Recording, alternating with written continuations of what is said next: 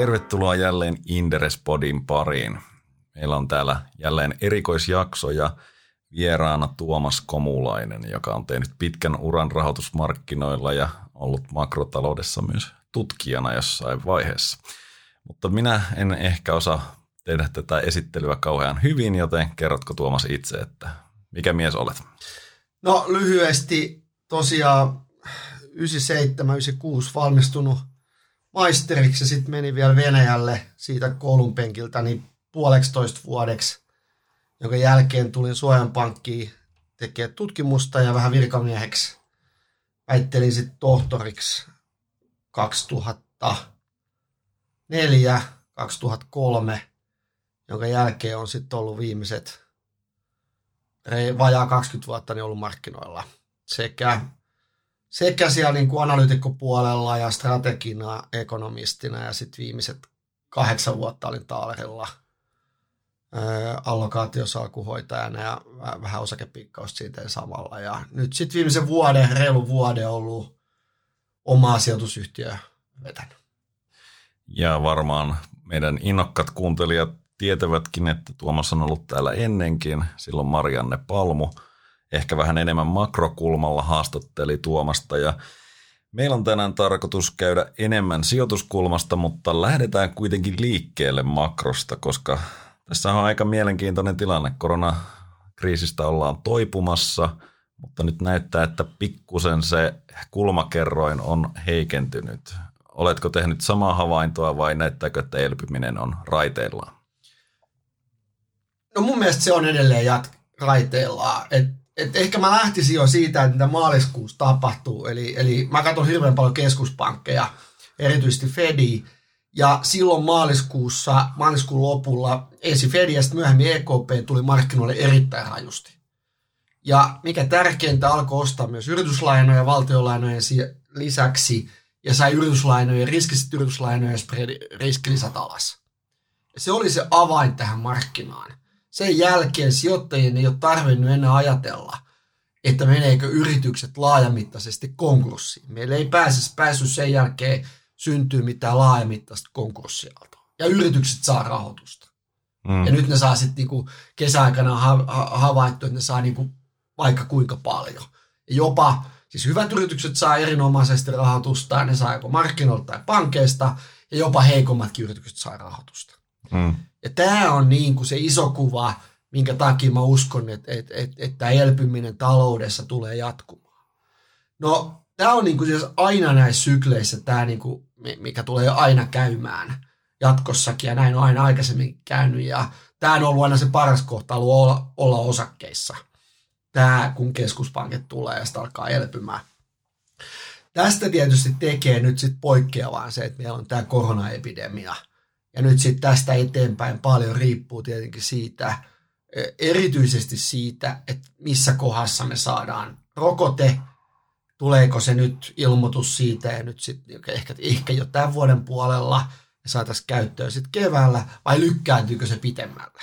Mm. Ja sitten jos se on se lykkääntyy pitemmälle, niin tietenkään se elpyminen ei silloin ole niin hyvää kuin se olisi tässä ensimmäisessä. No tässä tuli monta hyvää pointtia jo ensimmäisessä vastauksessa. Lähdetään liikkeelle siitä, että edellisessäkin podissa puhuit paljon, että seuraat yrityslainojen tältä niin kuin credit spreadia käytännössä. Mm. Ja nyt se tietenkin saatiin alas sillä, kun keskuspankit tuli sitä ostamaan, mutta kertooko se aidosti, tai onko se silloin hyvä riskimittari niin kuin rahoitusmarkkinoiden kannalta silti? No se on siinä mielessä, että se kertoo siitä, että kuinka, kuinka, kuinka niin kuin paljon sijoittajat pelkää konkurssia. Onko meillä tulossa iso konkurssiaalto? Ja sehän on se, mitä me niin kuin pahiten pelätään. Että mm. meillä tulee, niin kuin, että yritykset ei saa rahoitusta ja, ja meillä tulee konkurssiaalto, tulee työttömiä rajusti ja nopeasti, mm. niin kuin finanssikriisissä kävi. Ja, ja, ja, ja joskus aikoinaan 30-luvulla kävi tosi rajusti. Ja nyt jos tämmöistä ei pääse syntymään, niin se on meille niin kuin se iso, iso, syste, iso ratkaiseva niin kuin osakesijoittajille ja kaikille sijoittajille. Mutta kertooko se sitten niin tästä eteenpäin nyt tämä, että riski lisää joku pari-kolme prosenttia, että kertooko se nyt sitten just se taso siitä, että minkälaisia riskiä on tulevaisuudessa tulossa, ei varmaankaan. Mutta kertoo se siitä, että kuinka niin kuin todennäköisiä meillä on konkurssiaaltoja tulossa. Et kyllä sitten jokaisen sijoittajan pitää ajatella, että mitä mahdollisia riskejä on tulevaisuudessa tulossa ja miettiä sit siitä omia sijoituksia. No palataan riskeihin loppupuolella varmaan tätä podia, mutta mennään tässä makrotalouden puolella siinä mielessä eteenpäin, ehkä keskuspankki painotteisesti. Aika paljon oli puhuttu siitä, että niin kuin talouden fundamentit on heikot, mutta likviditeettiä tulee. Onko se käytännössä niin, että osakemarkkinat, jos ajatellaan, niin likviditeetti jyrää ne talouden fundamentit? Vai onko tämä sitä, että me ollaan katsottu kuusi kuukautta eteenpäin ja nähty vahva talous?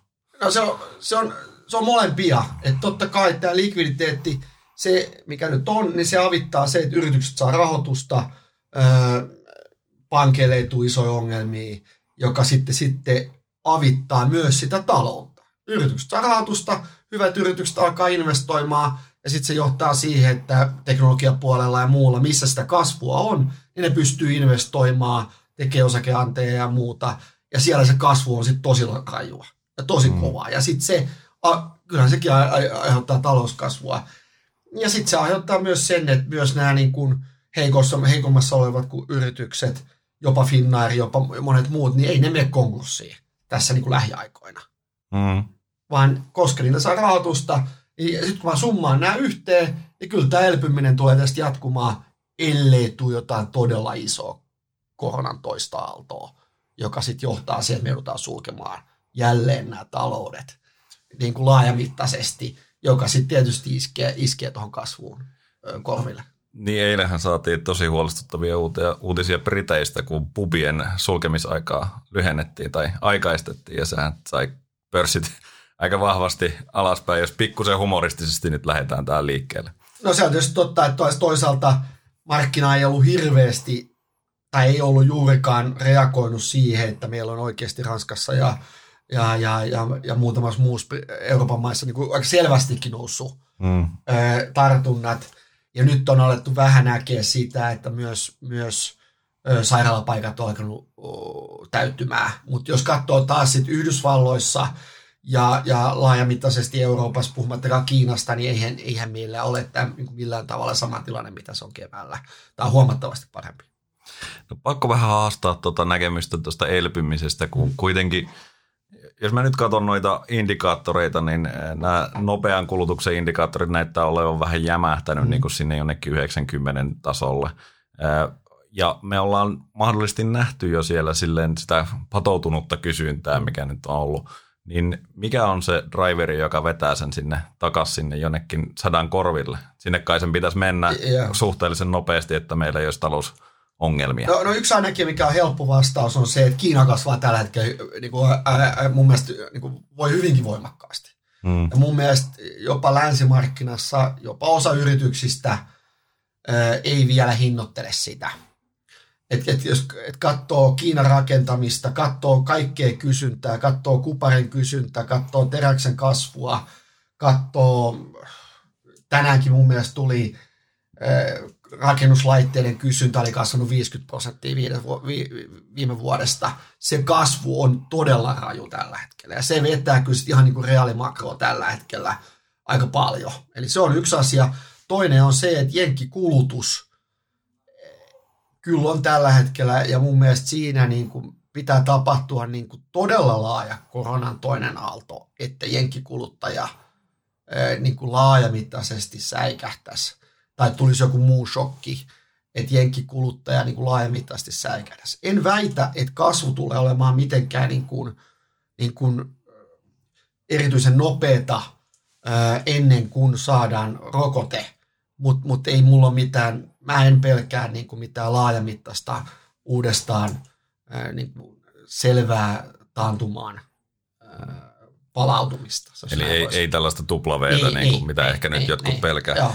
Tota, no Kiinaan liittyen koneelta tuli myös positiivinen tulosvaroitus tuossa äsken, että selvästikin siitä, siitä jää epäselvyyttä. Ja mun mielestä siellä... niitä on tullut muutamia Su- Suomestakin ja, ja, ja mä odotan, että niitä tulee lisää Joo. tuolta puolelta, niin kuin, ainakin joiltain Joo, nämä on just niin kuin, no Karkotek oli toinen, joka, jolla tuli hyvät luvut. Mm. Ja siellähän ollaan sitten tässä globaalissa kaupassa ja sitten Jenkki mm. rakentamisessa. Ja sitten Metso Autotek on mun mielestä hyvin selvä, että ja, mu, ja mu, muutamat muut siihen liitännäiset yritykset Euroopasta tai Jenkeissä, niin tulee, tulee hyvillä tuloksilla.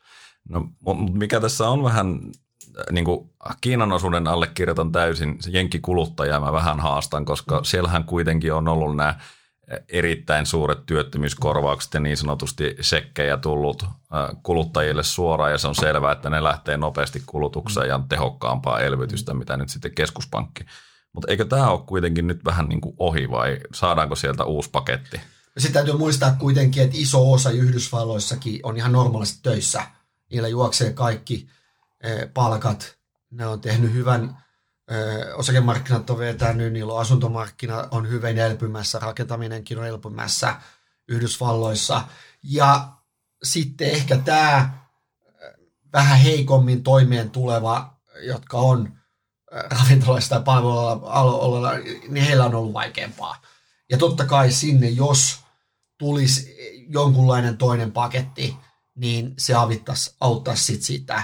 Mutta vaikka se, sekin nyt ei tulisi kovin laajamittaisena. Mä odotan, että jonkunlainen tulee. Pakko niiden on vähän sitä avittaa ennen vaaleja. Varmaan mm. jonkunlainen kompromissi tehdään hyvin mietona, mutta mut, mut jonkunlainen tehdään. Ja sitä kautta mä, mä odotan, että jenki kuluttaja pysyy niin kuin kuosissa, jos näin voi sanoa. Joo. Joo, kyllähän tämä tietenkin vaalivuonna olisi vähän kummallista, jos ei sieltä pakettia saataisi. Mutta nyt... Siinä olisi molemmille riski, molemmille puolueille riski niin kuin lyödä se ihan toppiin, ihan kiinni siitä, että ei, ei, ei, tehtäisi mitään. Niin kuin, mm. että, koska siellä loppuu työttömyyskorvaukset ja tai niin avitukset siinä kohdassa vähän ennen vaaleja. Ja toinen saisi siitä etulyöntiasemaa, että te torppasitte sen. Mm. Ja sen tästä siinä lopputulos tulee todennäköisesti olemaan joku hyvin mieto kompromissi, jolla päästään vaaleen toiselle puolelle. Jes, palataan vaaleihinkin ihan kohta, mutta ensin mä haluan niin tätä massiivista elvytystä, mitä me nyt ollaan nähty, niin ää, mitä tästä pitäisi omalla tavallaan miettiä? Että nyt jos ajatellaan Suomen mittakaavaa, niin täällä nyt miljardeja tehdään alijäämää, eikä se tunnu olevan ongelma, eikä se minustakaan ole ongelma, jos ne sijoitetaan siis sillä tavalla, että se toisi kasvua tulevaisuudessa, Joo. mutta nythän valtion velat kasvaa ympäri maailmaa ja tällä hetkellä hyvin harva on sitä mieltä, että se on ongelma, mutta miten, onko tämä miten kestävää? Sulla oli hyvä pointti siinä, että, että ilman muuta se, mitä tehdään valtioiden kautta elvytystä, pitäisi tehdä niin, että se toisi tuottavuuden kasvua ja talouskasvua niin kuin kestävästi.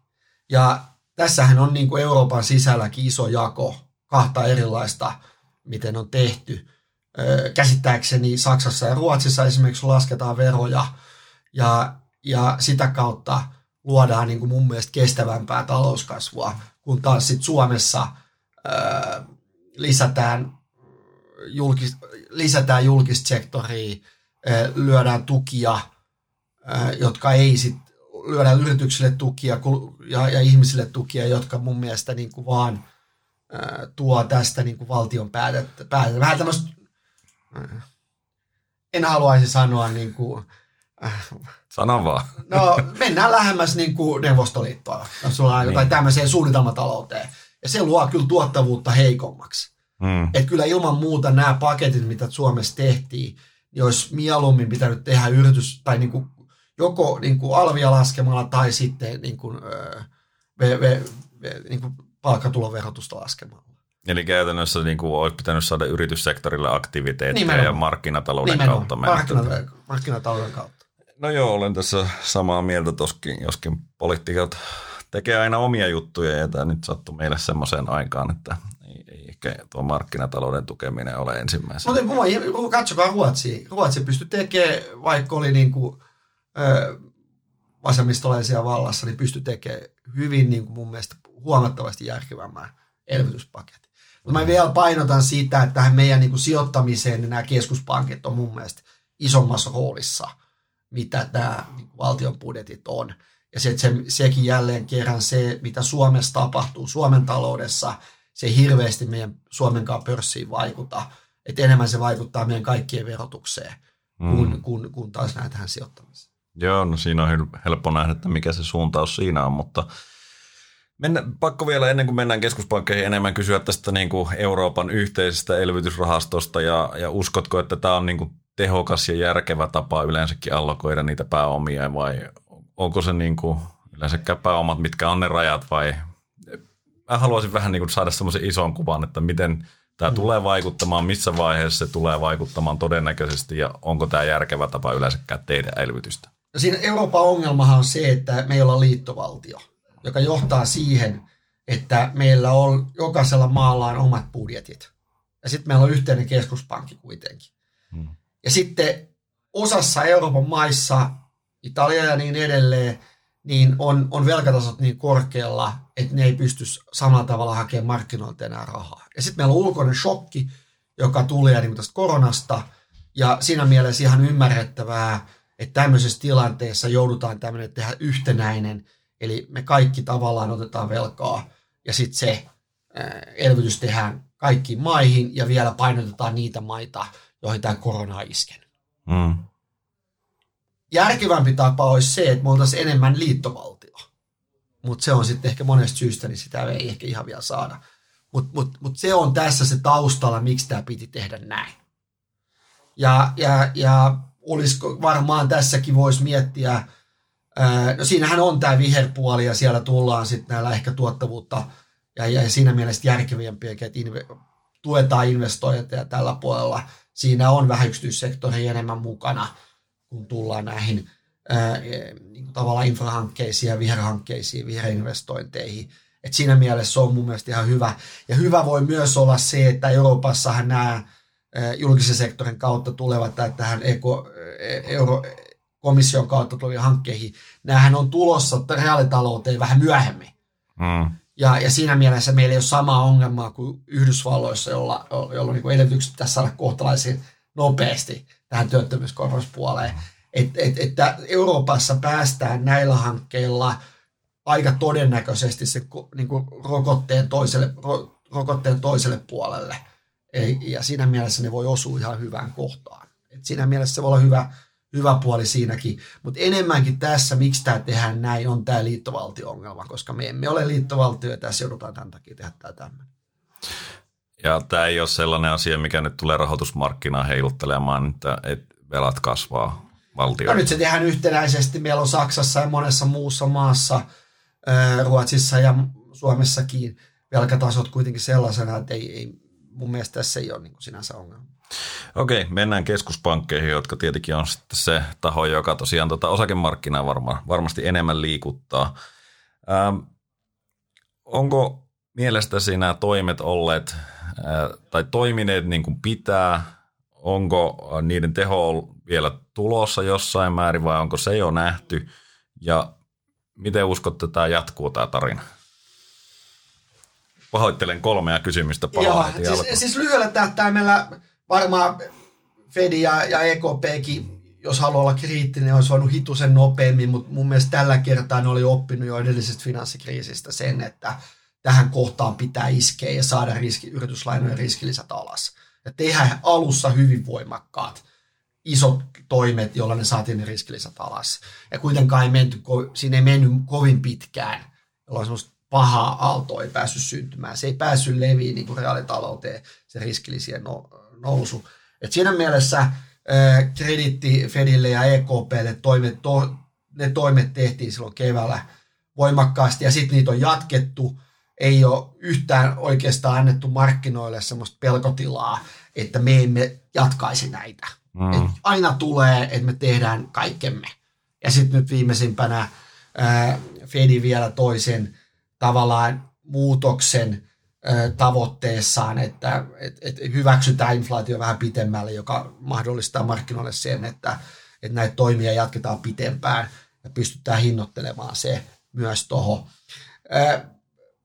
se on tietysti totta, että et, et, et, et mielellään kumpikaan keskuspankki ei ole tästä niin kuin lisäämässä. Tarkoitan sitä, että toisivat vielä jotain uusia instrumentteja. Mm. Tai että lisäisivät vielä tästä kovin paljon voimakkaammin. Ja siinä nähdään tämä, onko se nyt viime viikon vai viime viikon vai edellisen viikon pettymys, jos tämä korjausliike lähti, koska sieltä ei enää Powellilla tullut mitään uutta kania hatusta, mm. että nyt aletaankin ostaa vielä voimakkaammin. Niin kaikki hanat oli jo käynnissä. No, ei, siinä mielessä oli, ettei mielellään, totta kai ne voi niin kuin lisätä sitä määrää, mutta eivät halua tehdä sitä nyt, koska kaikki markkinat toimii ja rahoitus, rahoitusyrityksille toimii. Mm. Et siinä mielessä äh, sijoittajien pitää nyt hyväksyä se, että äh, niin kuin ainakin lyhyellä tähtäimellä, että tässä ei mitään uutta kania enää tule hatusta, ellei sitten tule äh, koronan toinen aalto voimakkaasti, osakkeet tulee alas, riskilisät nousee, niin sitten varmaan tulee uusi vyöry likviditeettiä ja sitten sit voi olla se, että ehkä Fedi ensimmäisenä miettii sitä, että pitäisikö osakkeitakin ostaa. Joo. No toi olisi ollut yksi kysymys, että tuleeko EKP tai Fedi ostamaan osakkeita. Ei mielellään tässä kovin nopeasti, mutta jossain vaiheessa tulevaisuudessa tai jos tämä tilanne pahenisi, niin voi olla, että tulee. Siinä on se, se, se, se osakkeiden ostamisessa on se hyvä puoli, että sen pystyy ostaa todella laajoja indeksejä, niin se ei niin kuin sorra mitään siinä mielessä. Totta kai se tulee vähän kummallinen tilanne, että keskuspankki on niin periaatteessa omistajana yhtiöissä, mm. mutta mut, mut se ei, jos sä ostat todella laajaa indeksiä, niin sä et niin kuin sorra millään tavalla joitain toimialoja tai joitain yhtiöitä toisten ohi. Et siinä mielessä sen voi tehdä kyllä laajasti ja sen voi myös Euroopassa tehdä hyvin, hyvin siinä mielessä, että siinä ei tule tätä samaa ongelmaa, jota tulee näiden valtionlainojen ostamisessa tai yrityslainojen ostamisessa, että sitten siinähän ostetaan koko Eurooppaa. Joo, indeksi ETF, siihen voidaan varmaan luodakin heille oma, jos mahdollisimman laajasti. Mutta tota, onko toi varallisuus, tai mun käsitys, käsityksen mukaan kuitenkin tämä tarkoitus on tukea varallisuusarvoa ja sitä kautta kuluttajan luottamusta ja yksityistä kulutusta, niin onko se varallisuusarvot esimerkiksi osakkeissa niin merkittävä tekijä, että toi on perusteltua tehdä? Painota edelleenkin sitä yrityslainamarkkinaa ja pankkien rahoituksen kanavan toimintaa. Ja se, okay. on se, se on se, mihin se ensimmäisenä keskuspankit haluaa. Ne haluaa riskilisät alas ja se, että pankit antaa rahoitusta. Ja se on se, mitä ne tekee. Ja sillä ne saa niin kuin tämän maailman toimimaan. Okei, okay, eli rahoitusmarkkinan toimivuudesta Kyllä, on kokonaisuudessaan se on kysymys. Ja totta kai, mutta sitten totta kai Yhdysvalloissa, kun, kun siellä osakemarkkina on niin isossa roolissa eläkepuolella ja, ja ihmiset sijoittaa omia eläkevaroja ja niin edelleen, niin sillä, että osakemarkkina pysyy kuosissa, niin sillä on vaikutus sit kulutukseen. Ja se on aika laaja, laaja, laajalle ihmiskunnalle tai työntekijöille ihmiskunnalle Yhdysvalloissa, että se vaikuttaa kulutukseen. Ehkä toisin tai huomattavasti eri lailla kuin Euroopassa. No Euroopassa tilanne on tietenkin vähän ehkä tämän liittovaltiokeskustelun, mitä aiemmin puhuttiin, niin sen takia EKPllä vähän ongelmallisempi yleensäkin. Meillähän on Saksassa tulee tällä hetkellä soraääniä, että pitäisi normalisoida rahapolitiikkaa. En oikein näe, miten se olisi realistista tässä tilanteessa, mutta pystyykö EKP oikeasti jatkamaan toimia tai lisäämään toimia, jos meillä tulisi nyt sitten talous lähti sortumaan? Tällä hetkellä pystyy. Et sitten se, jos, jos tilanne menisi joskus, joskus myöhemmin tulevaisuudessa siihen, niin si, si, ilman muuta siinä pitää alkaa sitten niin katsoa EKP-johtajien, ketkä on mitäkin mieltä. Niillä on täys mandaatti äänestää koko euroalueen puolesta.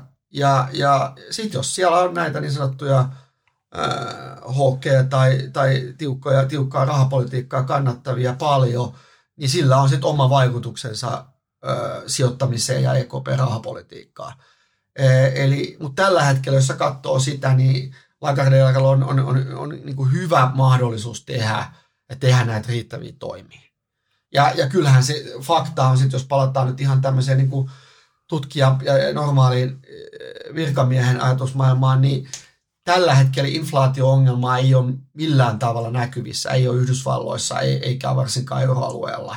Ja, ja siinä mielessä nämä toimet, tehdyt toimet ja mahdolliset tulevat toimet on hyvinkin perusteltuja, jotta inflaatio saadaan sinne mandaattin puolelle. Jos sitten joskus tulevaisuudessa tulee tilanne toinen, että meillä on inflaatio korkeammalla ja, ja aletaan niin kuin, pelkäämään niin kuin, valuutan ongelmia tai jotain muuta, niin sittenhän tietenkin tilanne on toinen. Silloin EKP ja Fed ei pysty elvyttämään samalla tavalla. Onko tässä jotain muuta kuin se inflaation nousu, joka voi samalla tavallaan asettaa rajat sille elvytykselle? No se on sitten sit se olisi se, että ö, joko dollari tai euro valuuttana ö, tulisi kyseenalaiseen tilanteeseen ja, ja kävisi niin kuin kävi Saksassa ennen toista maailmansotaa. Eli mm. valuutat, sijoittajat enää uskoisivat, että valtiot pystyy maksamaan niitä val, niin kuin velkoja takas ja samaan aikaan tulisi korkea inflaatio ja sitten se pallo lähtisi pyörimään. Mm. Se on se raja. Se on se ultimaat raja.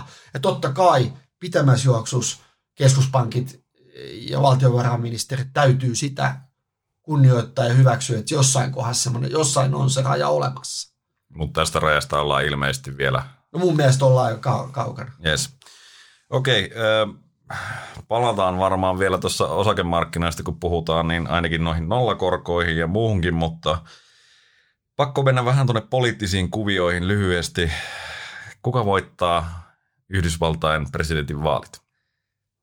En, en, se on niin kuin varmaan niin kaikki tietää, niin aika, aika tasaväkinen ilmeisesti on näin, että Biden on myös näissä tärkeissä osavaltioissa tällä hetkellä vähän johdossa ja, ja Trump on taas, varmaankin kaikki voi hy, hyvin sanoa sen, että on varmaan tässä korona-toiminnassa sen verran epäonnistunut ainakin osin ja sitten taas myös näiden mellakoiden hoitamisessa.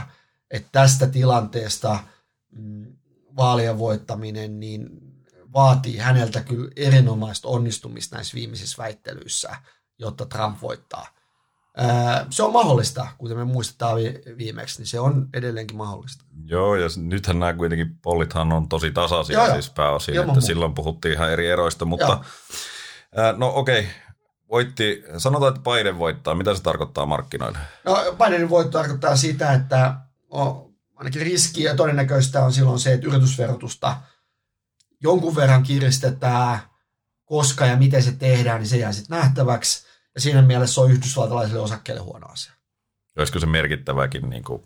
No sitten se riippuu, monet jotain laskelmia mä oon nähnyt, että EPSI laskisi ne, mitä tehdään, niin 12, 12 prosenttia, hmm. joka on ihan merkittävää. Ja osittain tässä osakkeiden laskus, mitä ollaan nyt nähty viimeisten kuukauden aikana, niin osittain tässä on myös sitäkin. Että kyllä se teknologiayhtiöihin osuu vähän enemmän muun muassa. Et siinä mielessä, mutta sitten taas Bidenin valinta merkitsisi varmaan myös sitä, että et, et mitään niinku täysin yllättävää, tai, tai Bidenin takana olevat talousihmiset, ekonomistit ja tulevat ministerit on, on, on selvästi tämmöisen niin kuin helpommin luettavissa. Sieltä ei tule mitään yllättäviä asioita markkinoille, joita sijoittajat tarvitsisi mm. pelätä. Ja sitten varmaankin niin kuin kauppasotapuoli, on se sitten Kiinaa, mutta varsinkin Eurooppaan nojaten, niin siellä ei samanlaisia riskitekijöitä olisi, mitä on, on, on se Trumpin valinnalla. Et siinä mielessä se voisi olla siinä mielessä eurooppalaisille osakkeille ää, ihan ok, ok asia ja Bidenin valinta. Ja sitten varmaan pitemmässä juoksussa ää, katsotaan eriarvostumista Yhdysvalloissa, joka sitten heikentää tuottavuutta ja muuta, niin kyllä mun mielestä Bidenin valinta siinä mielessä olisi vähänkään pitemmässä juoksussa on, on, on, on parempi valinta. No Trump olisi varmaan kuitenkin se markkinoiden niin kuin lyhyen aikavälin valinta. Varmaan vai? voi olla näin. Voi no, olla näin. Eli, eli positiivinen reaktio, mutta sitten taas ruvetaan miettimään, että mitä se seuraavaksi keksi. No niin. Okei, no mutta kesto ja Brexit taas tuli tässä pinnalle vähän ennen. Taas puhutaan, että vuoden vaihteessa voisi olla sopimukset on Brexit. Sopimukset on ero tapahtumassa. Olisiko se merkittävä tekijä Euroopan markkinoille? No se, me, meillä on tullut, mun mielestä varmaan tullut, ensin siitä tuli semmoinen 15 prosentin, 20 prosentin korjausliike, jos ensimmäisestä äänestyksestä, ja sen jälkeen niitä on ollut varmaan kuusi semmoista korjausliikettä, jolloin se lasku on aina pienentynyt. Mm. Joka kerta pienentynyt. Et markkina on oppinut siihen, ja se, mille silloin isompi vaikutus on aina punnan arvolla ja Britannian omalle taloudelle, ei välttämättä koko Euroopalle. Ja, ja mikäli siitä tulee joku lasku, niin mä ostan sen kiinni kyllä saman tien. No entäs koronapandemia, jos se nyt lähtee tämä toinen aalto oikeasti leviämään voimakkaasti ja mä mahdollisesti kuolleiden määräkin lähtisi nousuun, mikä nyt on toistaiseksi ainakin Joo. ollut sellainen, mikä varmaan rajoittaa niiden merkittävien poikkeustoimien Joo. tekemistä, niin olisiko se sellainen, mikä sä myös ostasit? Varsinkin, jos se olisi vähän enemmän tulisi sen takia alas, niin kyllä ostasin, koska kyllä mä enemmänkin, kyllä mä kuitenkin näen, että seuraavan puolen vuoden ja, tai, tai vuoden yksi suurimmista a, niin kuin tekijöistä markkinoille, ei, okei okay, on presidentinvaalit, mutta on kuitenkin se, että koska tulee rokote. Koska sitä ilmoitetaan, että semmoinen on oikeasti hyväksytty, ja toinen, koska se saadaan sitten niinku ihmisille käyttöön laajamittaisesti. Koska sillä on, meillä on, jos katsoo osakemarkkinoiden sisällä, meillä on hyvin kaksi, oli ja on osittain edelleenkin hyvin kaksijakoinen markkina. Meillä on paljon koronasta kärsineitä yrityksiä, jotka on oikeasti aika alasilla arvostustasoilla. Eli jos tässä nyt tulisikin nopeasti ilmoitus koronalääkkeestä, rokotteesta, ja se saataisiin järkevällä aikajaksolla keväällä ja sitten kesän, ensi kesän aikana niin kuin laajamittaiseen levitykseen, niin kyllähän nämä osakkeet lähtee. Mm. Se on ihan selvä asia. Ne lähtee voimakkaasti tässä tilanteessa. Ja, ja se on niin kuin mun mielestä se, että kyllä mä käännän, ja mä, jos sä katsoo sitä, kuinka paljon meillä näitä rokote, rokoteaiheita tällä hetkellä on viimeisessä vaiheessa, tiedät ehkä paremmin mun mielestä yhdeksä, ja, ja ensimmäisiä tulee kyllä niin tuloksia, mun käsittääkseni tulee marraskuun aikana. Joo. Loka, jopa, mutta todennäköisesti marraskuun aikana tulee ensimmäiset kolmannen vaiheen tulokset, jolloin FDA ja sitten myöhemmin Eurooppa pääsee sanomaan, onko se sitten joulu, tammi, helmikuussa, että ne hyväksyy ne. Joo, siis paras arvaus varmaan tällä hetkellä, että loppuvuodesta tulee jollekin hyväksyntä ja ehkä kesällä saataisiin ne niin kuin laajamittaisesti jako, jako. Niin, niin. Jos näin käy, niin noita osakkeet pitää ostaa nyt. Niin toki tässä on se, että me ei tiedetä vielä, miten tehokas se loppujen lopuksi on, ja montako kertaa no niin. pitää ei on, Eihän se ole niin kuin, jälleen kerran, mutta kun me päästään lähemmäs sitä ja tiedetään siitä enemmän, niin silloin siitä on vähemmän riskitekijöitä ja, ja silloin nuo osakkeet lähtee. Mm, niin ja varmaan ne lähtee joka tapauksessa siitä rokoteuutisesta. Nimenomaan. Koska, nimenomaan. No, se, se tulee sitten vähän niin kuin myöhemmin. Nimenomaan. Se. nimenomaan. Eli, eli jälleen kerran, äh, mun mielestä tuosta koronasta niin kuin pahin vaihe on ylivoimaisesti takana. Ja nyt sitten tästä, tästä siis varmaan me tullaan elämään, niin kuin Ranskassa me nähdään, Britanniassa nähdään, niin joitain sulkemisia tulee, ja se osuu, osuu sitten vähän ravintolaa ja, ja totta kai kär, jo kärsineeseen matkailuun niin lisää. Mutta se, että sen takia laitettaisiin laajamittaisesti palvelualoja kiinni tai että ihmiset ei menisi töihin, niin mun mielestä se on vielä tällä hetkellä aika kaukaa haettu. No entä jos tuo tapahtuisi kuitenkin, jos okay. ajatellaan sitä huonoita skenaarioita, tulisi ihan samanlainen, mikä nyt täys lockdown. Ja. Olisiko vielä mahdollisuus elvyttää? Mitä jos me tehtäisiin samat elvytysliikkeet, niin olisiko ne olisiko meillä ongelmia niin kuin ihan oikeasti järjestelmän kanssa tai menisikö luottamus jollain, että eikä tätä aina voi tehdä näin? Yhdysvaltalainen, se on jälleen kerran, Yhdysvallat on jälleen kerran liittovaltio ja siellä on oma keskuspankki, niin ne tulisi erittäin kovalla, varsinkin jos se olisi tapahtus ehkä vaalien jälkeen heti, niin siellä tulisi kovat molemmat elvytykset ja sitten varmaan ostettaisiin näitä osakkeita siihen kosassa. Ja silloin tällä, sillä kyllä päästäisiin jälleen kerran aika paljon eteenpäin. Yes. Ja, Entäs Eurooppa? No sitten sit muistetaan, kuinka kauan komissiolla kesti se, että eri, äh, niin kuin, eri valtiot hyväksy sen edellisen paketin. Siinä meni, menikö se 5-6 kuukautta, 5 kuukautta, 4 kuukautta, niin seuraava varmaan kestäisi varmaan ainakin sen yhtä pitkää. Eli, eli kyllä jälleen kerran se Euroopan siitä saatavat. Mutta tällä kerran täytyy muistaa, että meillähän on se iso paketti, mikä on hyväksytty, niin sitä ei ole vielä niin kuin käytetty. Niin, sitä varmaan sitä, laitettaisiin sit, rullaamaan sit vähän nopeammin, nopeammin laitettaisiin ja valtiot alkaisi käyttää sitä. E, ja siinä mielessä se, se on tietysti Euroopan tällä hetkellä se hyvä. Mutta jälleen kerran, mä, totta kai me ollaan sit isommissa ongelmissa, jos jostain kumman syystä kävisi niin, ja en ole mikään lääkäri rokotespesialisti, mutta jos jostain kumman syystä kävisi niin, että mikään näistä rokotteista, näistä viimeisessä vaiheessa olevista, ei alkaisi toimimaan, mm. niin kyllähän, kyllähän kyllä me sitten oltaisiin ongelmissa. Niin, sitten tässä ei vähän niin kuin loppua olisi näkyvissä. Että... Niin, se olisi kyllä aika hankala vaihe. Joo. Okei, no toivotaan, että sieltä saadaan rokotteet ulos ja niillä on tehokkuutta myös. Mennään osakemarkkinoihin ja tämä nyt on se meidän pääaihe, mutta ollaan pohjustettu sitä jo aika vahvasti. Osakemarkkinoilla on ollut tässä syksyn tullessa vähän heikkouden merkkejä ja, ja tota, me ollaan nähty ensin Nasdaqin näiden vähän niin kuin voittajien paluu sinne lähemmäs maantasaa, jos ei nyt lähellekään sinne. Ja nyt ollaan sitten nähty tosiaan ihan viimeisessä liikkeessä niin vähän laajamittaisempaa ehkä näiden koronauhrien hakkaamista, niin mm. Miten todennäköisenä pitäisi, että me saataisiin tästä niin kuin tämän hetken korjausliikkeestä niin oikeasti suurempi lasku, sanotaan miinus 20 prosenttia? Me ollaan tultu nyt, SP on tullut mun mielestä 10 prosenttia vähän vajaa alas, Nasdaq on tullut 2-13 prosenttia, jos mä nyt suunnilleen sanon. Eurooppa on tullut huipuista, tai tässä, tässä, tässä huipusta on nyt alas, olisiko 5 prosenttia, 6-7 prosenttia. Jotta me saataisiin tästä nyt sillä että päästäisiin 20 prosenttiin, niin sitten pitäisi tapahtua ää, niin kuin pettymys tässä rokotepuolella ja joku epäilys siitä, että Fedi kautta liittovaltio ei pysty elvyttää. Ja kuten mä aikaisemmin perustelin, niin mä uskon rokotteeseen ja mun mielestä Fedi pystyy edelleenkin lisäämään niin kuin yhden selvän kierroksen tekemään ja samoin liittovaltio Yhdysvalloissa. Eli siinä mielessä ää, en jaksa uskoa siihen isompaan, vielä niin kuin semmoisen niin yli 20 prosentin huipusta alas ää, laskuun. Mutta tietysti täytyy ottaa hyväksyä se, että me oltiin noustu niin kuin hyvin voimakkaasti ja me oltiin mm. kaikki, kaikki mittarit oli täysin yliostettuja. Katso vähän millä, millä tahansa, katso RSCillä ja katso kuinka paljon me oltiin 200 liukuva yläpuolella.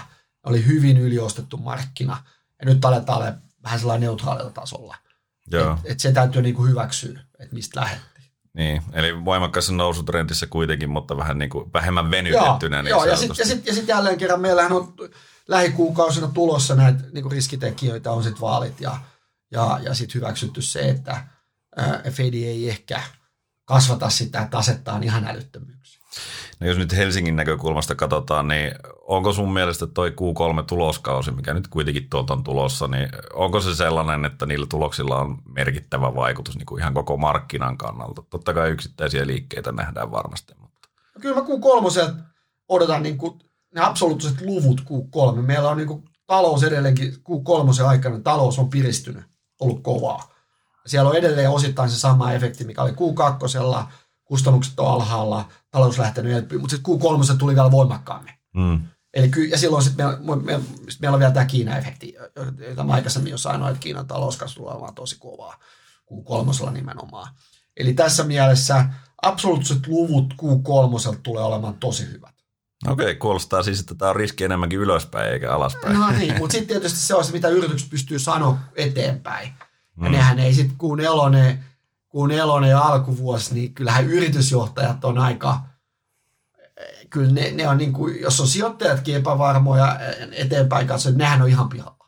Joo, joo, siis se, no, se nähtiin kyllä tässä. Niin, että se, et se täytyy niin kuin hyväksyä, että se kaidaus kuun neloselle ja alkuvuodelle tulee olemaan – hyvin laaja edelleenkin niin kuin se harukka. Mm. Ja mitä varmaan ei tulla sanomaan. Että semmoista tuloskautta mä odotan tuosta eteenpäin. Okei. Okay. Tätä ennen, kun me saatiin tämä viimeisin niin, niin kuin korjaus tässä, niin ää, oli tällainen rotaatio kauheasti puheessa, eli puhuttiin siitä, että nyt ne huipputeknot sieltä tulee mm. vähän alemmas mm. ja mahdollisesti lähdetään sitten hakemaan syklisiä tai, tai näitä koronan häviäjiä, mm. niin uskotko tähän ja, ja oliko tässä rotaatiossa niin kuin oikeasti voimaa niin sanotusti vähän pidemmällekin ajalle? No siinä on, jälleen kerran me tullaan siihen mun mielestä siihen, niin kuin, koska tulee rokote. Mä nyt ehkä varmaan liikaa jankkaa sitä, mutta mun mielestä se, jos rokote tulee nopealla aikajaksolla, niin silloin ne koronasta kärsijät lähtee nousemaan, sykliset jatkaa nousemista tai lähtee uudestaan jatkaa nousemista ja, ja, ja teknologiat, yhtiöt ei, ne zoomit ja tällaiset, niin ne varmaan jopa laskee. Eli, eli, eli, eli siinä mielessä tämä, se, se, tämä rotaatio, siinä se kohdassa se voimistuu. Joo. Ja sitten voi olla, että sit pitkät, oikein pitkät korotkin, 30 vuotiset jenkeistä, ne lähtee nousemaan myös jolloin myös voi olla, että arvoyhtiöt, jotkut pankit ja muutkin lähtee vähän nousemaan. Tämä olisikin ollut mun seuraava kysymys. Saadaanko, tuleeko nyt arvoyhti- arvosijoittajan no se tulee, aika? No siis se tulee, kun rokote tulee. Mun mielestä se tulee, mutta sitten niin pitemmässä juoksussa niin kuin, täytyy, sit täytyy aina ne muistuttaa se, että me edetään todella pitkää niin kuin teknologiayhtiöiden voittokulkua. Mm. Siellä mä kaikkia sijoittajia suosittelen tutustumaan. No, voi tutustua näihin fangeihin ja niihin ilman muuta, mutta Yhdysvalloissa on seuraava sukupolvi tai seuraava sukupolvi teknologiayhtiöitä kasvamassa. Ja siellä on uusia tämmöisiä uudella, uusilla alo, al, aloilla uudet fangit nousemassa. Ja ne on sitten menee terveyssektorin puolelle, ne menee ö, televisiopuolelle, tulee Netflixille kilpailijoita ja niin edelleen, tulee maksujärjestelmäpuolelle ja niin edelleen. Ja sitten meillä on Brasiliassa ja Kiinassa omat Amazonit, jotka tulee kasvamaan. Ja sitten meillä on Euroopassa samanlaisia teknologioita, ne ei ole yhtä isoja tietenkään. Mutta kyllä Euroopassakin on löydettävissä teknologiayhtiöitä, joiden multipelit ja arvostukset on selvästi alhaisempia kuin näiden todella osien, osa yhdysvaltalaisista, jotka on todella korkeassa arvostustasoissa. Mutta mut Euroopastakin on löydettävissä selvästi edullisempia hyviä teknologiayhtiöitä. Siinä on oma jumppansa niiden löytäminen ja, ja niihin sijoittaminen, mutta mut, mut kyllä niistä mun mielestä seuraavat voittajat ja, ja, ja ne yhtiöt, jotka, jos EPSI-kasvu on, ja ne tulee sitten menestymään pitkässä juoksussa hyvin. No mutta nyt tässä on käytännössä ihan pakko kysyä, että ketkä ne on ne seuraavat fängit siellä Yhdysvalloista, jos lähdetään liikkeeseen, niin onko siellä Komuinvest taisi olla tämä sun sijoitusyhtiö, niin, niin tota, mitä sieltä taseesta löytyy? No, siis noista teknologiapuolesta yleisestikin mä oon, mä oon sijoittanut aika hyvin osakkeiden sisällä, niin hajauttanut tällä hetkellä aika itse asiassa poikkeuksellisenkin hyvin. Eli, eli mulla on teknologiayhtiöitä hyvin aika numerollisestikin aika paljon, koska ne on aika, aika haasteellisia sekä arvostuksen, mutta myös sen toimialansa takia, niin mulla on kori Euroopasta ja kori Euroopa, Yhdysvalloista teknologioita, mutta sitten mulla on myös Suomesta koronakärsijöitä ja, ja, ja osin, osin Euroopastakin, joka johtaa siihen, että jos rokote tulee, niin mulla nousee kyllä nämä aika voimakkaasti. Mä oon sitä niin kuin enemmän ja enemmän ruvennut katsoa niitä koronasta kärsijöitä yhtiöitä. Ja niitä on, mulla on, on, on ollut konepajoja, on edelleenkin Metsoautotekkiä, Konekrenssiä, Fortumi, Cityconi muun muassa – niin kuin terveystalokin on, on, on niin kuin täältä Suomesta. Mutta sitten teknologian puolelta, niin noista isoista jäteistä, niin mulla on Nasdaq-indeksi ollut paljon ja on edelleenkin.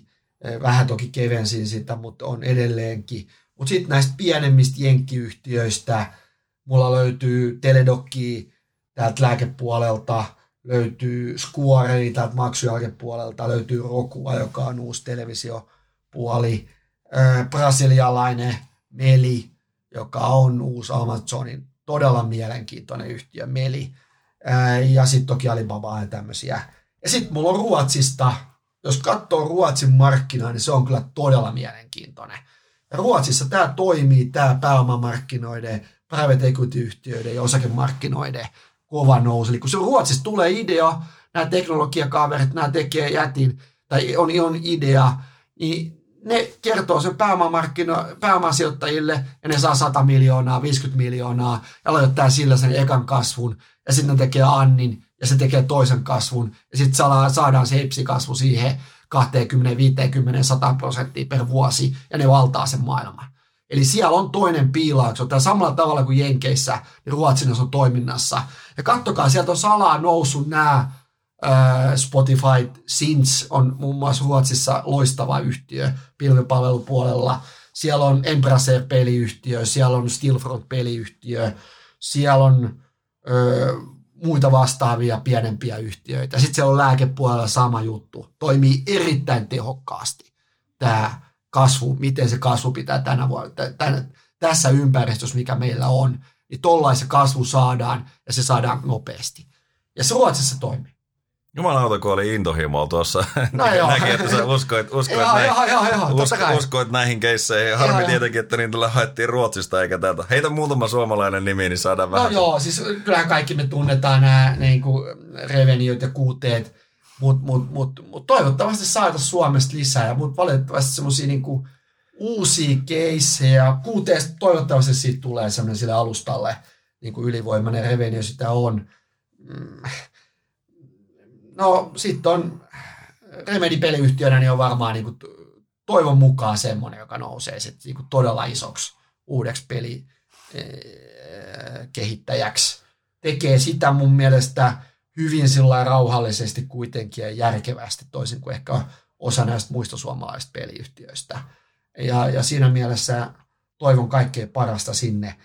Ja toki onhan mullakin ollut näitä suomalaisia ja on edelleenkin näitä dig- digipalveluyhtiöitä, jotka taas sit Suomessa on ollut mun mielestä tehnyt ihan hyväkin jälkeä.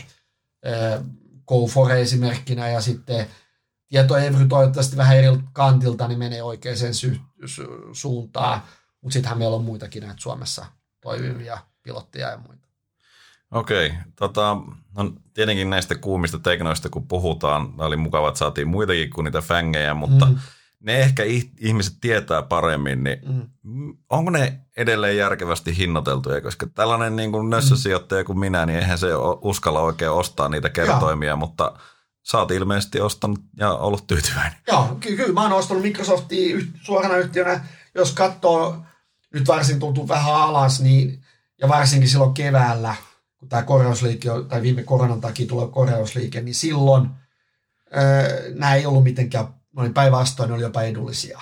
Eli, eli ja jos katsoo nytkin, niin eihän nämä niin kuin Microsoft, öö, Amazon, App- Applekaan, niin eihän ne ole mitenkään niin kuin hirveän kalliita, kun katsoo siihen, että ne kasvaa 30 prosenttia per vuosi noin niin kuin hehtaarilla. Jotkut osa vielä paljon enemmän. Et siinä mielessä, mu- kyllä mä niin kuin oletan, että nämä tulee kasvamaan sitä samaa kasvua, kasvua jatkossakin. Mutta jälleen kerran, niin kuin todennäköisesti parempia sijoituksia löytyy täältä niin kuin seuraavasta portaasta. Ja mä en jälleen kerran tarkoita, että pitää ostaa niitä kaikki haipattuja ja niin kuin hu- hurrimpia keissejä, mitä meillä on nyt. No Snowflake varmaan loistava yhtiö, mutta onhan sen arvostus ihan käsittämätön. Joo, meni- sata, sata kertaa EV niin mun on vaikea nähdä, että mit, miten siitä saa niin kuin sen takaisin. Mut, tai sitten meillä oli Nikola tämä vety, vetyrekka, joka sitten tuli ylös ja alas, nyt on ehkä jotain ongelmia. Eli totta kai näissä pitää olla järki mukana, että Niin. et, et minkä verran sijoittaa ja minkälaisia arvostuskertoimia lähtee mukaan. Niin, ja varmaan muutakin kuin se PowerPoint, joka siinä Joo, taisi olla. joo, joo, joo, joo. Okei, mutta on tota hyvä puheenvuoro siitä. Äh, millä tavalla, jos vähän syvennetään, tota, millä tavalla sä katot arvostusta sitten? Niin kuin, mikähän sellainen keissi, mikä me nyt osattaisiin avata parhaiten? Amazon olisi ainakin mulle jossain määrin tuttu, mutta sehän niin kuin näyttää aina hir- hemmetin kalliilta. Niin se näyttää PE-luvulla. Mutta millä Mut luvulla sä katot? Mä katson EV Salesia. Tekkiä pitää, teknologiayhtiöitä, niin kuin ensin pitää katsoa EV Salesia niin kuin hyvin paljon. Joo. Koska se, se, se, siinä on se kasvuluku, ja sitten jos katsoo Amazonia varsinkin, niin Amazonhan pystyisi, jos Pesos niin päättäisi, niin sehän pystyisi ruveta tekemään sitä tulosta niin kuin hyvinkin nopeasti. Vähentäisi investointeja, kasvuinvestointeja, vähentäisi leikkauskustannuksia, niin sieltä tulisi kauhea tuloskasvu. Ihan niin kuin järkyttävä. On, Ja- onko siinä joku idioottimainen kaava tai idiooteille sopiva kaava, mi- minkä sä EVCsin suhteutat siihen Joo, kasvuun tai joo, sitten siihen no, potentiaaliseen no, no, kannattavuuteen? Ihan, ihan sitten tämmöistä niinku nopeasti, las, nopeasti ajatuksia. Siinähän jokainen voi alkaa laskea sitä, että jos, jos EV Sales on, ö, EV Sales on, on, on 5 ja se kasvaa 20-30 prosenttia, ja niin si- jonkun aikaa siinä pitää, o- jos ja tekee jonkunlaista marginaalia, ja usein ne, nämä tekit, tekit tulee tekemään vielä, tekee, tekee aika nopeasti sitä 20 prosentin marginaalia, jopa Mm. parempaakin. Ja sitä sä pystyt aika nopeasti laskemaan, että se maksaa itsensä ja kasvaa siihen, että se P-luku onkin yhtäkkiä parin vuoden jälkeen, niin se onkin ihan niin kuin todellakin ihan järkeväkin hinnoittelu. Mutta miten kauas sä katot noita ja miten kauas sä No kyllä- uskallat katsoa No, mä, uskon, mä, uskon, mä uskallan, niin kuin, riippuu hirveästi teknologiayhtiöstä. Mm. Että kyllähän Amazoni, äh, Applekin tai sitten näitä niin kuin maksujärjestelmäpuolta, Euroopasta Adieni tai, tai Jenkeistä Squarea tai jotain muuta, sulla on, se, sulla on ne asiakkaat, ei ne ole mihinkään lähössä. Mm. Ja sä pystyt äkkiä katsoa niitä pari vuotta. Ne yritykset käyttää sitä maksujärjestelmää pitempään, niin silloin sä pystyt katsoa ainakin kaksi-kolme vuotta eteenpäin. Mutta sitten jos on yritys, jossa kilpailu tulee nopeammin, jossa saattaa tulla joku uusi yhtiö, syödä, jossa näitä kilpailumuureja ei samalla tavalla ole, niin sittenhän mä en uskalla katsoa niin pitkälle eteenpäin. Et kyllähän näissä teknologiayhtiöissä ihan samat sijoittamisen laat pätee kaikilla muillakin toimialoilla. Jos sulla on erinomaiset ne suojamuurit ja sä oot semmoinen enemmän tai vähemmän monopoliasemassa ja todennäköisesti oot siinä pitkään, mm. niin kuin Amazon on, niin, niin, niin, niin, niin, niin kyllähän sä sit uskallat katsoa pitemmällä. Joo, no Amazonin kohdalla kyllä. Ja, tai, ja varmaan tai, Googlenkin todennäköisesti ja, ja osittain Applenkin. Netflixissä en, en tiedä, ei. Se on varmaan vähän vaikeampaa. Okei, äh, lähdetään miettimään hetken aikaa sitten markkinaa niin kuin isoa, isoa kuvaa. Me ollaan näitä poimintoja tässä tehty nyt, niin äh, mitä niin kuin indeksitasolla, jos ajatellaan tämän hetken tuotto-odotusta, mm. niin mikä, mikä se mielestäsi on? Se on hyvä kysymys, koska siis, no ensinnäkin mä sanon ensinnäkin se, tässä pari asiaa. Mä sanon sen, että se, miten mä ajattelen sijoittamista, niin mä lähden, niin kuin mä aikaisemmin monta kertaa alussa jos sanoin, mä katson keskuspankkeja. Ja se kohta, kun keskuspankit tulee elvyttämään, laittaa kaikki sisäänsä, niin silloin osakkeiden tuotot on, on erinomaisia. Ne on keskimääräinen silloin 15 prosenttia per vuosi. Ja sitten kun ne ei enää elvytä, talous alkaa elpymään, keskuspankit ei enää samalla tavalla elvytä, niin tuotto tuotot tulee pienentymään. Sitten aletaan palautua siihen normaalimpaa aikaa, riskit tavallaan pienenee, mutta epsikasvu alkaa tulee sitten sieltä. Ja nyt me ollaan mun mielestä tulossa siihen aikaan, varsinkin jos me saadaan rokote, niin sitten alkaa epsikasvu tulee niin kuin muillekin kuin teknologiayhtiöille. Mm. Ja sitten sitä kautta me saadaan niin kuin tuottoja osakemarkkinoille ja varmaan saadaan vähän muillekin kuin teknologiayhtiöille tosiaan. Ja sitten siitä eteenpäin, kun me mennään, niin keskuspankit alkaa kiristää sitä rahapolitiikkaa tulevaisuudessa vähemmän kuin aiemmin. Ja sitten meillä tulee alkaa näkyä taas niitä ongelmia. Ja tämä on niinku tavallaan, mä, mä näen, niinku, että missä me, miss me nyt ollaan.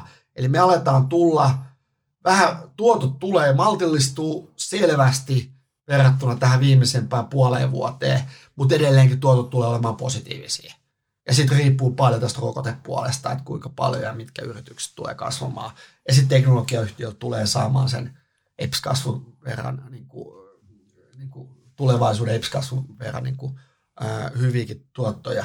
Mutta nyt palataan sitten tähän indeksitasolla. Mä mm. vastasin vähän tämmöisen moniviivahteisen kysymyksen. Niin, mä, mä nyt ensinnäkin aina puhutaan sitten, että no niin nyt P-luvut on tällä hetkellä korkeita.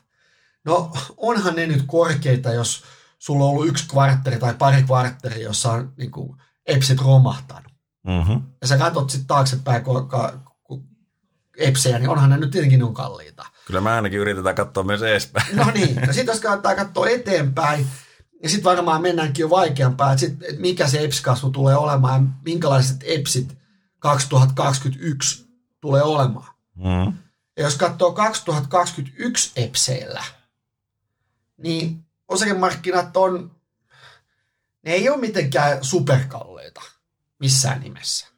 Ja mun mielestä siitä niin kuin vielä saa indeksitasolla ihan kohtalaisen semmoisen 6 prosentin tuoton seuraavalle 12 reilulle tai niin kuin per annum tuoton jatkolle, mikä ei ole mikään järsyttävän kova, mutta se on ok. Mm. Ja siinä mielessä tässä ei ole mun mielestä osakkeet ei ole missään niin kuin kuplassa – totta kai meillä oli joitain niin kuin, tosi niin kuin, räikeitä arvostusyhtiöitä, mihin, mihin viitattiin, mihin, mitä, mitä tämä ympäristö luo. Mm. Meillä on korot nollassa ja keskuspankit tekee, niin sitten sijoittajat hakee epätoivoisesti niitä kasvuja ja sitten tässä tulee niin kuplaesimerkkejä. Mutta indeksitasolla me ei olla mun mielestä missään niin kuplahinnottelussa. Mutta ei olla tietenkään missään erityisen hienossa ympäristössä voitaisiin helposti ostaa hyviä tuottoja. No joo, mutta tota, jos me katsotaan ensi vuoteen, ja mm. niin kuin varmasti pitää, silloinhan käsittääkseni analyytikot ainakin odottaa, että tulee äh, SP500, niin tulee tekemään taas huipputuloksen, niin kuin kaikkien aikojen parhaan, parhaan EPSin. Ja jos nyt muista oikein, niin se on suunnilleen 20 reilu sillä se SP, niin, niin P-luku. Niin onko se, onko tämä normaali? Sä tiedetään, että historiassa se on ollut alempi, alempi 17 on. varmaan oh. muistaakseni, mutta, mm. mutta joka tapauksessa niin nythän meillä on nollakorkoaika ja nimenomaan mm. vaikuttaa siltä, että se on aika lailla pysyvästi nollakorkoaika. Mm. Niin miten osakkeita pitäisi oikeastaan nyt hinnoitella? No, mä ainakin tekisin niin kuin analyytikkona teille tai yleisesti kaikille sijoittajillekin, niin kuitenkin ensin ajattelis niin sen niin, että, tämä ei ole ihan pysyvä tämä korkoympäristö varsinkaan Jenkeissä. Että kyllä meillä, jos ajatellaan se maan ympäristö, että rokote tulee, niin kyllä, ja talous niin kuin elpyy normaalimmaksi, niin kyllä mä odotan silloin, että jenki 30-vuotinen ja osin 10-vuotinenkin jollain aikavälillä 2122 eh, seuraavien vuosien aikana eh, palautuu. Ei tietenkään sinne historialliselle aikavälille, mutta 30 tulee varmaan 2 prosenttia tai vähän yli. Mm. Eli, eli, eli siinä mielessä niin kuin sinne jää joku riskitön korko, mikä pitää hinnoitella tuohon. Ja, ja, ja sitten myöskään, niin mä en oikein ikinä ole täysin sulattanut tämmöisiä ajatuksia, että korot on nollassa ja sen takia p pitää olla 30 tai jotain 50. Koska onhan siinä nyt se että kuitenkin riski sekä yksityisissä, yksittäisissä yhtiöissä että osakkeissa yli, yleensäkin. Kyllähän niissä vola on, tulee olemaan jo, jonkun shokin takia. Ja sitten toisekseen myös sen takia, että kyllähän jotkut yritykset voi mennä konkurssiinkin. Niin, niin, niin kyllähän niissä pitää olla sitten joku riskipreemio. Mm. Eli, eli, eli, eli kyllä mä niin kuin ensin tekisin niin kuin huom, huomioisin se, että riskitön korko on joku selkeästi, on se sitten kaksi tai, kaksi tai kolme tai joku, ja sitten miettisin sille sen tuottovaatimuksia ja miettisin sit siitä sitä arvostustasoja. Semmoisia vanhoja, missä me aikaisemmin oltiin, eli, eli, eli, eli, eli, eli P-luvut oli 16-15 jenkeissä ja riskitön korko nimellinen riskitön, siis anteeksi, reaalinen riskitön korko, siis reaalinen riskin korko oli aikoinaan 2-3 prosenttia. Mm. Niin, niihin, ja sitten sitä kautta nimellinen kymppivuotinen oli 5-6.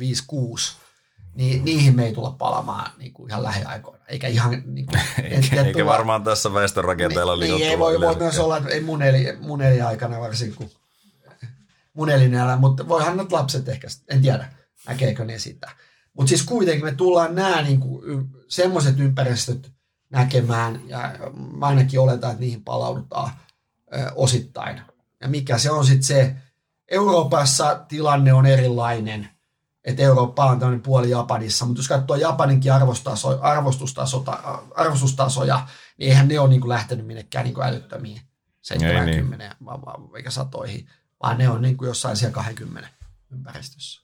Niin, tämä on aina hankala näissä indeksitasolla, kun me ajatellaan, että se korko on matala. Yleensä se tarkoittaa sitä, että inflaatio on tietenkin matala. Yleensä nämä korreloi myös sitten sen kanssa, että talouskasvu on matala ja tuloskasvu on sidonnainen tähän, että eihän sitä tietenkään voi laittaa sinne nollatasolle, mutta tämä on niin kuin äärimmäisen mielenkiintoinen kysymys mun mielestä, että miten sitä pitäisi hinnoitella nyt tällä hetkellä. Joo, siis varmaan se, mitä te teette, että laskitte riskitön korkoa pari kahteen prosenttiin on varmaan ihan järkevää, ja sitten voitte miettiä kahden vuoden tai puolentoista vuoden päästä uudestaan, että mitä sitten on tapahtunut, niin se on varmasti järkevää.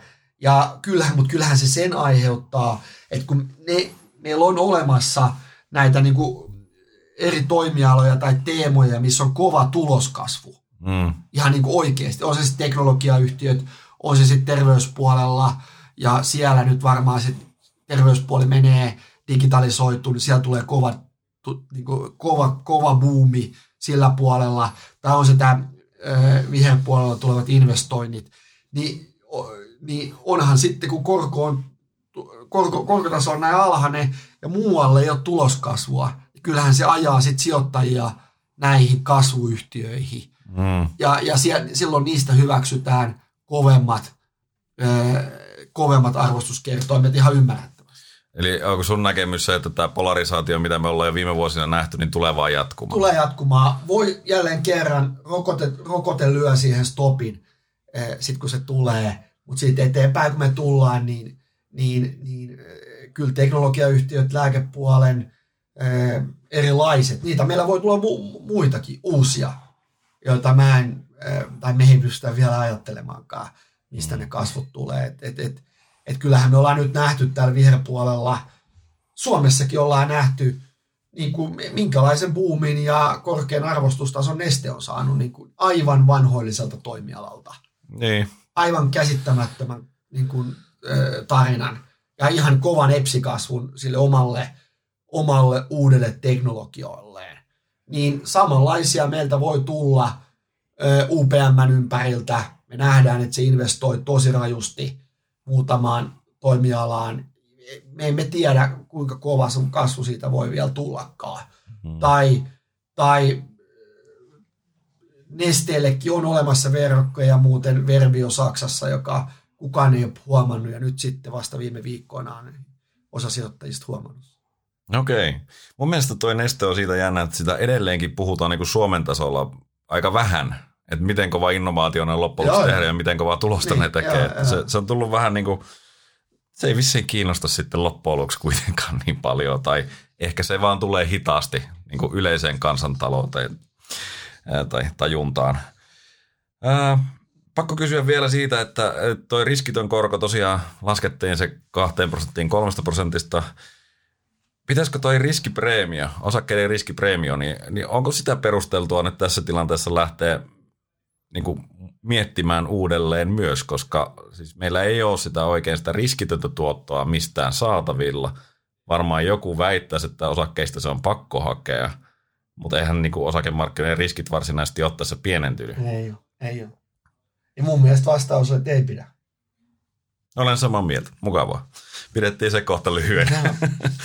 tota, tässä vaiheessa alkaakin olla jo kello aika lailla pitkällä ja, ja varmaan sinä haluat poistua täältä hiljalleen. No, niin, oli mukavaa. Niin, äh, minä vielä hetken aikaa pidän sinua, jos, jos sopii. Äh, mä haluan kysyä, että mikä sulla on tällä hetkellä niin kuin oma osakepaino – ja, ja miten se on kehittynyt tässä kriisin aikana tai viime vuosina yleisesti? Mä oon tietysti o, oma, oma sijoitusta vedä ja enemmän tai vähemmän elän sillä, että se tietysti eh, tekee siitä, tekee siitä ehkä hitosen erilaista ja tietysti teen sitä sitten niin ammatikseni, niin, niin jälleen kerran, ää, miten se on kehittynyt, niin, niin jotenkin puoliksi onnen kautta, niin silloin kun se levisi Italiaan, niin laskin osakepainoa en varmasti riittävästi tammi-helmikuussa. Mutta sitten kun, ja sitten kun Fedi tuli silloin markkinoille ja erityisesti alkoi ostaa yrityslainoja, niin sitten päätin, että nyt, nyt on tässä on se mesta, kun aletaan ostaa jenkkiteknologiayhtiöitä ihan vaan sen takia, että mä tiesin, että siellä on loistavat yhtiöt ja silloin ne sai halvalla mm. tai halvemmalla ja ostin niitä enemmän tai vähemmän niin kuin, niin kuin silmät kiinni. Ja, ja luotin siihen, että jos tämä jatkuu pitemmällä, niin lähden sitten mökille enkä katon markkinoita. Mutta ostin silloin aika paljon. Ja, ja, ja, ja sitten jälkeen ostin syklisiä ja, ja niin edelleen ja vähän vähentänyt teknologiayhtiöitä. Ja sitten äsken vähän käytiinkin noita. Mutta sitten olen katsonut paljon näitä ruotsalaisia teknologiayhtiöitä ja edelleenkin on todella – Eli mulla on hyvin hajautettu osakepuoli, jossa on teknologiayhtiöitä ja sitten näitä puolta. Mikä osakepaino on, niin kyllä se on korkea tälläkin hetkellä, mutta mut sitten mä aina käteisen kautta vähän sitä tuon sille bufferia, että et, et, sitten jos se menee mun mielestä liialliseksi, tulee liian yliostetuksi, niin lisään käteistä niin kuin aika selvästikin ja katsella ihan rauhallisesti. Ja sitten on joitain kiinteistösijoituksia oman asunnon lisäksi, joka sitten ehkä vähän tuo sitä turvaa Joo, tuohon, tämä, tuohon puolelle. Tämä olisi nimenomaan ollut se muu, että, että, että niin kuin onko jotakin sellaisia korreloimattoman tuoton lähteitä, mitä Joo, tässä ei. kovasti kaipaisin. Niin... Ei, mun mielestä ensinnäkin kyllä mä niin kuin, meillä on paljon kasvanut toi vaihtoehtoisten sijoitusten ja pääomasijoitusten puoli, niin kuin yleisesti se tarjonta ja sitä myydään monellakin monellakin tavalla, niin kyllä mä nyt, siis osa niistä on ihan osake, ne on osakkeita, mitä mm. ostetaan. Sä ostat private equity, niin se on osakkeita, ei se ole vaihtoehtoinen sijoitus koroille. Sä ostat, ne on osakkeita. Se on just näin. Ainoa, mitä sä, sulla ei ole likviditeettiä, niin, niin sä et itse voi sitä ryssiä. Se, niin sun, pitää olla silloin tuottovaatimus selvästi yli 10 prosenttia näillä. Joo. Selvästi yli 10 prosenttia. Mutta totta kai sitten kiinteistöt on erilaiset. Kiinteistö, mm. Kiinteistöt on kyllä, niin niissä tulee se kassavirta, ja os, jotkut infrasijoituksetkin saattaa olla samanlaisia. Mutta jälleen kerran kyllä mä niin kuin sanon, että et, et niissä pitää tutkia niin kuin se sijoitta, sijoituskohde niin kuin kymmenen kertaa paremmin, koska ne on epälikvidejä. Eli, eli jälleen niissä vasta, niin kuin niissä oikein kunnolla tulee se, että tiedä mihin sijoitat, on näissä vaihtoehtoisissa ja epälikvidissä sijoituksissa. Tuohon ainoa vaan se, mitä mä vähän niin kuin nauriskelin tuosta epälikvidistä, että sehän monesti on yksityissijoittajalle valitettavasti ongelma, että se likvidi omaisuus voidaan myydä silloin, kun se panikki on suurin. Mutta se nyt on sitten tietenkin, no joo. se ei ole sinun ongelmasi joo, varsinaisesti. No joo, mutta kyllä, äh, kyllä mä oon Suomessakin huomannut nyt, että äh, jopa niin kuin ihan tavalliset sijoittajatkin on, on niin kuin ymmärtänyt, että minkälaista sijoittaminen on. Ja se on laajentunut osittain tämän ää, osakesäästötilienkin kautta, joka oli mielestäni ihan hyvä uudistus, niin, niin kyllähän se on luenut tätä laajemmalle, laajemmalle ää, niin kuin osakesijoittamista Joo, ja siis ilman muuta. Tämähän, tämä itse asiassa vähän niin kuin todennäköisesti ainoa sellainen kriisi, missä mun, minun käsitys on se, että yksityissijoittajat oli ostamassa Joo. oikeasti silloin. Joo. Koska yleensähän me nähdään se, että Joo. se menee just päinvastoin. Mm. Mm. Eli kehitystä on tapahtunut, se on loistavaa. Ja se nyt varmaan se on teidänkin ansiota. Kyllä Inderes tekee tässä mun mielestä loistavaa työtä kyllä me mielellä otetaan siitä kunniaa, mutta, mutta äh, yritetään sitä ja, ja suuret kiitokset tästä haastattelusta. Uskon, että tämä on ollut erittäin mielenkiintoinen keskustelu meidän kuulijoille ja paljon uusia ajatuksia. Joo, kiitoksia teille.